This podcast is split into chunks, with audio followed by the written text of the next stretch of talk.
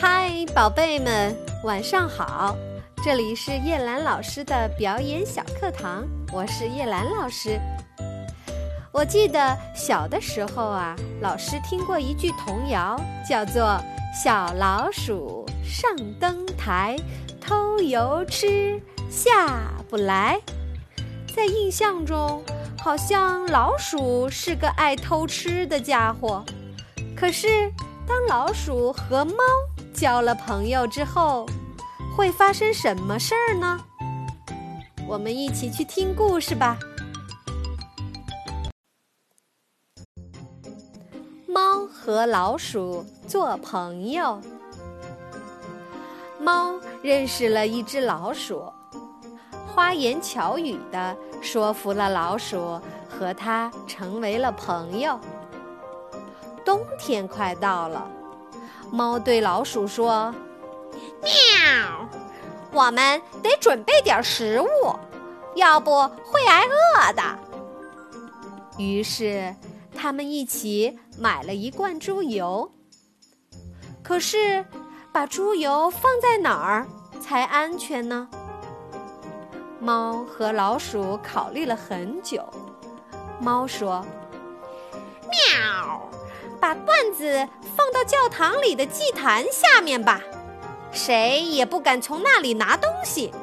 不到必要的时候，谁也不要动罐子。老鼠点头同意了。没几天，猫想吃猪油了，它对老鼠说：“嗯，我的表姐生了小宝宝了，我得去看看。”老鼠说：“嗯，你去吧，别太晚回来。”猫答应着走出了家门。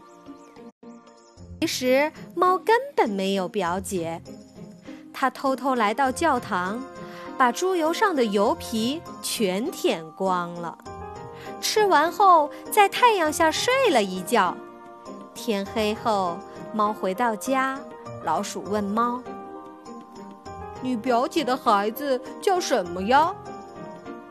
嗯，去了皮。怎么这么奇怪的名字？这有什么奇怪的？没多久，猫馋了，他说：“我又有个亲戚生宝宝了。”然后，猫去教堂把猪油吃掉了一半。回家后，老鼠又问：“孩子叫什么名字呀？”“嗯，取一半。”“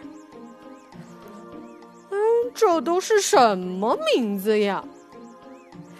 不久，猫又想吃猪油了，它用了同样的理由，把教堂剩下的猪油吃完了。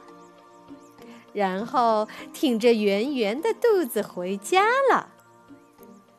老鼠又问：“这一次宝宝又叫什么名字？”这次一样奇怪，叫一扫光。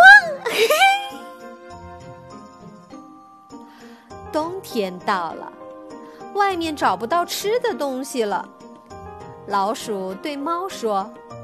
我们一起去把猪油取回来吧，那一定很好吃。